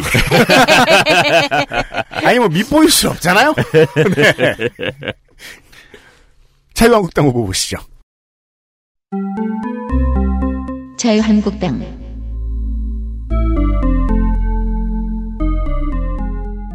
정점식. 예, 네. 정점식 53세 남자 직업 변호사입니다. 법조인 유닛이에요. 이따가 쭉 설명하겠습니다. 네. 고성군 출생이고요. 대성초, 고성중 그리고 마산 경상고 졸업입니다. 네. 서울대학교 법학과 학석사. 예, 그리고 재산 약 58억 원. 본인 육군 중위, 아들 육군 병장. 전과 없습니다. 재미없습니다.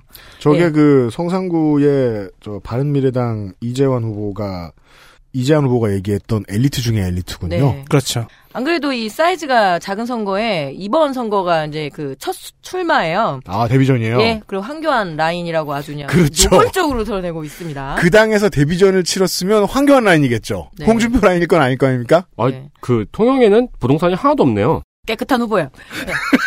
부동산이 8개인데 예. 통영에는 하나도 없네요. 그러니까 통영에서 깨끗하고 서초구에서 지저분하네요.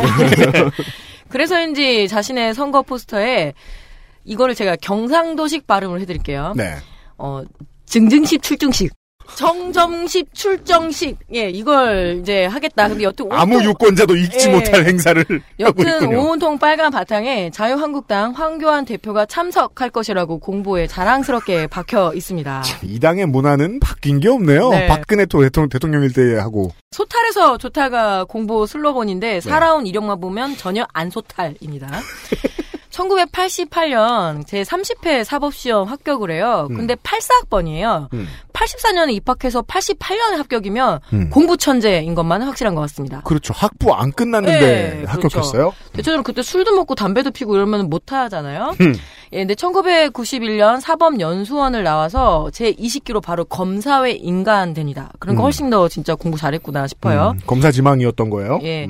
음. 대검찰청 공안부장까지 검사장까지 여기만 정통 공안통입니다. 음. 아, 한국당용 예. 엘리트네요. 그리고 네. 우병우 사단으로 분류되어 있고요. 그 당시에 이제 그 라인이 가장 최고 엘리트 코스니까요. 서울대 나오고 검사 되고 짝짝짝. 그리고 공안으로 들어가고 네. 싶었으면 우병우한테 줄 섰어야 했을 것이다. 예. 예. 검사 재직 시 가장 눈에 띄는 기소 경력은 2003년 송두율 교수 국가보안법 위반 혐의로 기소를 합니다. 음. 이걸 굉장히 자랑스러워서 공보에도 내놓고요. 음. 그리고 2014년 통진단 해상 결정을 이끈 기소입니다. 아. 뭐 여전히 이게 자랑스러운 역시 공보에도 실려 있습니다. 아. 근데 더 재밌는 거는 2009년인데요. 사법 역사상 재판장을 뛰어나간 최초의 검사래요. 와. 보통은 이렇게 독립운동이나 뭔가를 항의하는 뜻에서 변호사가 뛰쳐나가거나 이런데 검사가 얘기하다가 나갔는데 이게 왜 그러냐면 설사? 네, 2009년에 네. 서울시 교육감 선거에 이제 전교조 교사 20명이 관여했다. 그 네. 당시 이제 주정 주경복 교수에 대한 결심 공판이 있었는데 음. 어그 최후 진술로 전교조 교사 한, 부- 한 명이 음. 걸견패요라는 사자성어를 비유합니다. 사자가 아니고 사자성. 사자성어 요. 네. 사자가 에이 이런 사자성어. 사자성어라니 사자가 말하는 것 같잖아요. 어, 나 요새 우리 중일짜리 아들내미랑 사자성어 그 저기 숙제하는데 사자성어. 아우 창피해. 아드님까지 같이 욕보이지 마시고요. 걸왕의 개라는 뜻으로 음. 이 걸이 중국 하나라의 마지막 임금이자 이렇게 굉장히 폭군 망난이었나 봐요.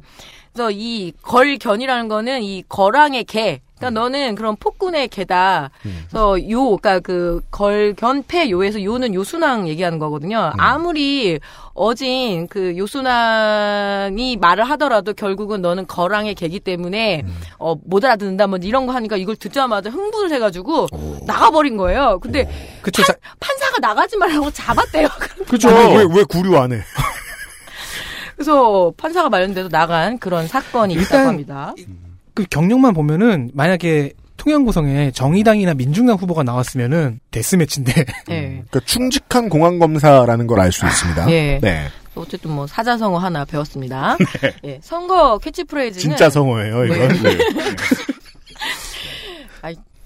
네. 캐치프레이즈가 있습니다. 가난한 농부의 아들, 대한민국을 지킨 검사입니다. 이 팔남매라는 걸 굉장히 강조를 하고요. 음. 그리고 통영에 자기 어머니가 박신장이라고 해서 굴껍질 까는 노동을 했다고 하는데 제가 알기로는 모든 통영의 어머니는 다 박신장에서 아르바이트도 하시고 다 일하시거든요. 그렇죠. 뭐 어쨌든 그래서 자기가 그런 가난한 농부의 아들이라는 걸 드러내고 있는데 그 저기 우리 이경혁 드래곤이 가장 싫어하는 존재죠. 예. 굴 까는 분? 아니요, 가난한 빈농의 아들. 되게 가난한 네. 사람. 사실 가난한 빈농은 네. 중복이잖아요. 네. 아, 그, 그 얘기야. 네. 지난 지난 지방선거 데이터 센터에서. 예, 많이 듣던 여튼. 공약 키워드가 그대로 나왔어요. 뭔데요? 도시재생 그리고 수산식품 그리고 항공산업 클러스터 음. KTX 그래서 이건 자세히 말하지 않겠습니다. 아, 네, 감사합니다. 힘이 네. 빠질 것 같았어요. 그리고 바다만 끼면 나오는 해양 케이블카 공약이 나왔습니다. 네. 그리고 해양 관광 힐링 정말이지. 명품 케이블카, 섬. 얼기설기. 예. 어촌 체험단지 등등. 그나마 해저 터널이 안 나와서 저는 다행이라고 생각합니다. 꼭 네. 한번 또 나오거든요. 그래서 그렇죠. 근데만 이거 왜 안 나오나 했습니다. 항노화. 그죠? 항노화 그 정책도 나왔어요. 네. 고성의 항노화 주민들을 예. 산소방에 집어넣는. 아, 그럼 아, 더 많이 녹지죠. 그건 산화 촉진이죠. 안 되는구나. 뭐 해야 되지, 그럼? 예. 네. 고성의 항노화 센터 건립 약속을 했고요. 그래서 네. 막 던지는 느낌이 없잖아 아주 강합니다. 이게 수미상관이라고 해야 되는지 아니면 랩배틀이라고 해야 될지 음. 통영 공약이 나오면 똑같은 걸 가지고 고성 공약도 이렇게 맞춰서 내요. 음. 그래서 고성 KTX 공약이 나왔습니다. 아니죠. 그건 균형 발전이죠. 제가 다녀봐서 아는데 고성 국민들께 너무 죄송하지만 이러다 KTX 정말 무궁화호도 아니고 통일호 됩니다. 네. 네.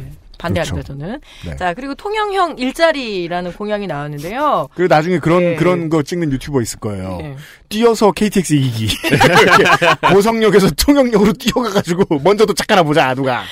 예, 이 통영형 네. 일자리에서 그 성동 조선 해양 이야기가 나옵니다. 음. 이 성동 조선 해양 살리기를 말하는데요. 이 조선 회사를 LNG 선박 전문 제조 중형 조선사로 부활시킨다는 공약입니다. 음. 근데 이거 제가 잘 전문 분야가 아니어서 모르겠는데 이게 국회의원이 할 수 있는 영역이에요? 아, 그거는 이제, 이렇게- 왜냐면, 산업은행이 지금 음. 저 송동조선해양의 70% 정도의 아. 그 주주예요.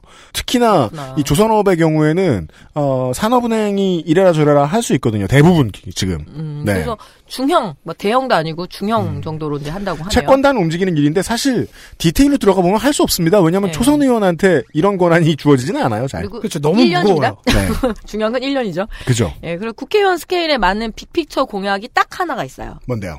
황교안 대표와 함께 정권 교체에 앞장서겠습니다. 아, 좋죠. 예, 이겁니다.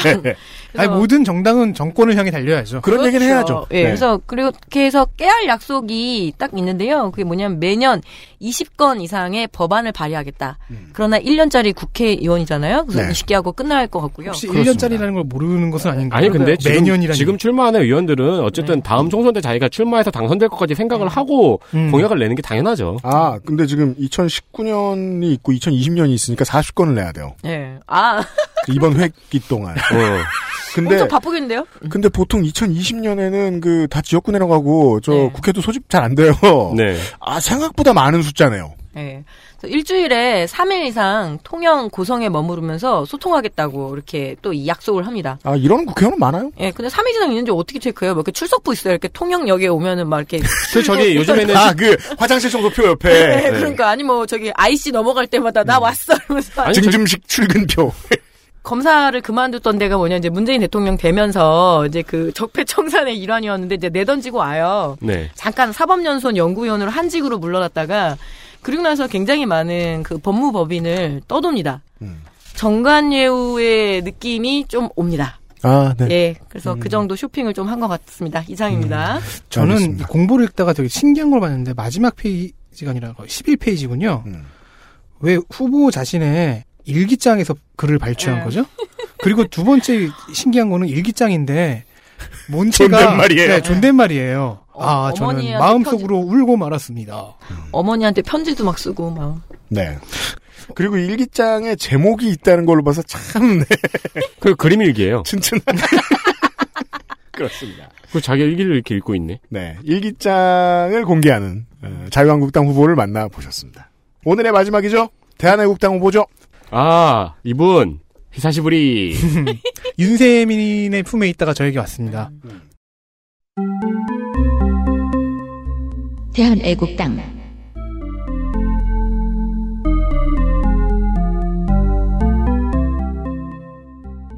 박청정 75세 남자 통영시 봉수로의 거주 직업은 정당인이며 현 세계해양연구센터라는 회사의 대표입니다.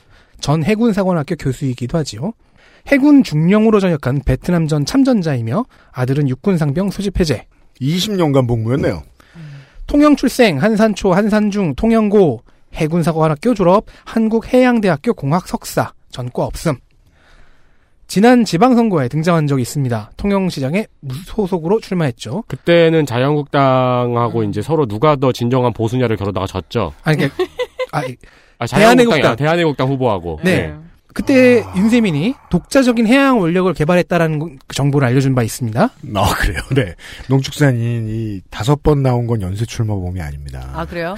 다섯 번 정도 지금 아는 거 아니야? 열, 12번이, 얘기- 11번입니다. 네. 잠시 후에 만나보세요.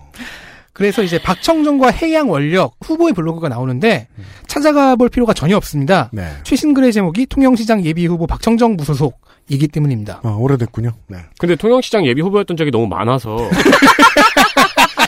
그러니까 지난 블로그가- 지난 거야. 그렇다면 블로그가 활성화된 이후인 21세기에 쓴 거겠네요. 네. 90년대에도 나왔어요. 네, 지난 지선에서 당시 대한애국당 후보였던 박순옥 후보와 태극기 집회 참가율을 놓고 디스전을 벌인 적 있죠. 그분이 이분이군요. 네, 거기서 최종 승리했는지 어느새 대한애국당에 슬그머니 입당하여 이번 공천을 받았습니다. 물론 여기엔 내용이 좀 있습니다. 왜냐면요. 네. 지난 3월 11일, 12일에 음. 대한애국당은 무공천을 발표했었거든요. 그때 나온 이분이 바로 그 무의 후보군요. 그러니까 3월 11일과 12일에 나온 아주 짧은 기사들 보면요. 음. 대한애국당은 통영 구성에는 무공천을 했다. 뭐 무공천인데 등록을 했던 박청정 후보는 재심을 청구했다. 음. 라는 내용이 있어요. 음. 선등록 후공천. 지난 지선에서 낙선을 했지요. 그러면서 출마 이력은 11번이 되었습니다. 네. 그 기나긴 낙선의 역사 속으로 잠시 떠나보시겠습니다. 첫 출마는 96년 총선이었습니다. 그 이후 두 번의 총선과 한 번의 지선, 한 번의 재보선에 자민련 소속으로 출마를 한 거, 했습니다. 그렇게 해서 음, 국회의원과 도의원에 모두 낙선합니다. 음. 자민련이 근데 없었어요. 음. 그래서 무소속이 되어서 지선과 재보선에 한 번씩 또 나갔는데요. 네.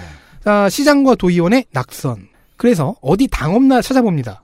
음. 열린우리당이 있는 게 아닙니까? 열린우리당이 종종 이런 사람들한테 열어줬어요, 문을. 그래서 탄도리 시장을 노리고 사회 지선에 출마했지만 어, 시점이 탄핵 후 2년이 지난 2006년이었기에 네. 약발이 떨어져 떨어져서 역시 낙선. 음. 당시 출마의변 중에는 선원을 왕으로 모시는 예우를 해야겠습니다. 라는 문장이 있습니다. 그, 뱃사람 출신인 건 굉장히 자부심이 있어하죠. 자, 그래서 다음 지선에서는요, 자유선진당을 고릅니다. 음. 공천을 받았어요. 네, 홈으로 돌아왔네요. 그런데 등록 무효가 됩니다. 왜요? 사유는 음. 정말 열심히 찾았거든요. 네. 자유선진당 탈당입니다. 아.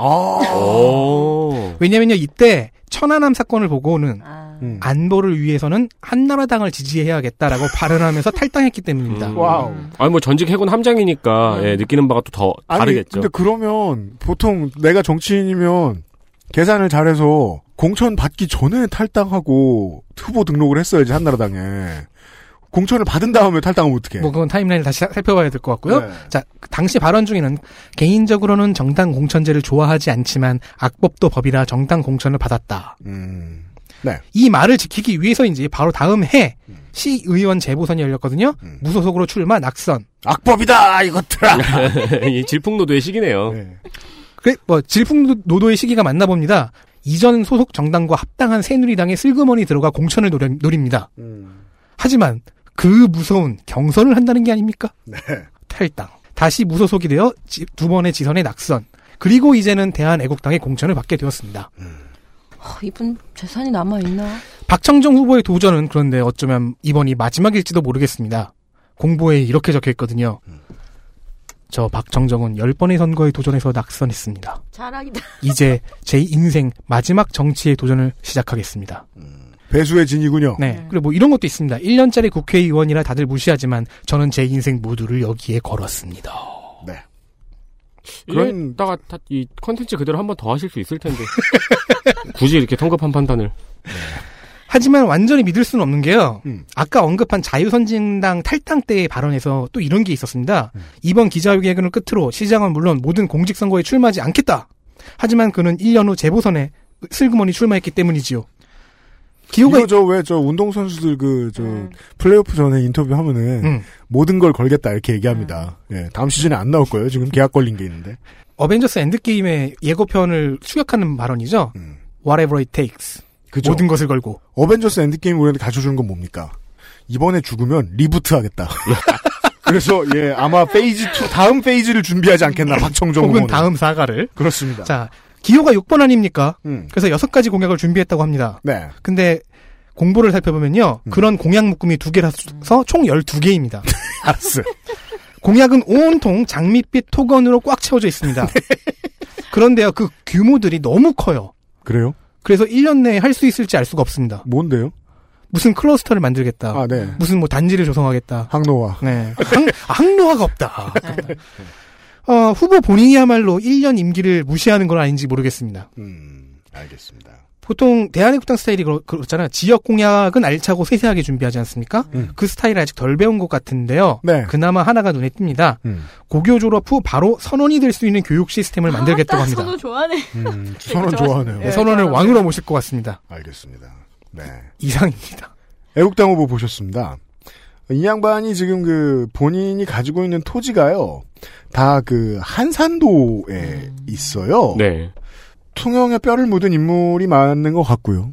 진짜 빚이 얼마 되지 않는데도 가게에 큰 영향을 미치는 걸로 봐서 실제로 정말 더 이상 출마할 총알이 남아있지 않을 가능성이 매우 높아 보입니다. 음, 네. 43년생이면 아유 이제 좀 우리 아버지보다 아, 항노화가 소용없어지는 아니라서. 네. 네. 아, 이번에도 전 지역구에, 전 지역구에 후보를 출마시킨 곳은 대한애국당입니다. 네. 이 저력을 도대체 어떻게 해석을 해야 되는 거야? 저희 자유한국당이랑 대한애국당밖에 없네요. 그러니까 네. 말이에요. 네. 보셨고요. XSFM입니다. 초미세먼지까지 확실하게 반가워 에어비타 더스트 제로 컴퓨터가 아니어도 중고 제품은 중수 이상만 구입하는 것이 좋습니다. 안심할 만한 애프터 서비스 기간이 필요하시다면 가격은 컴스테이션이 고민하겠습니다. 컴스테이션에 들려주십시오. 주식회사 컴스테이션.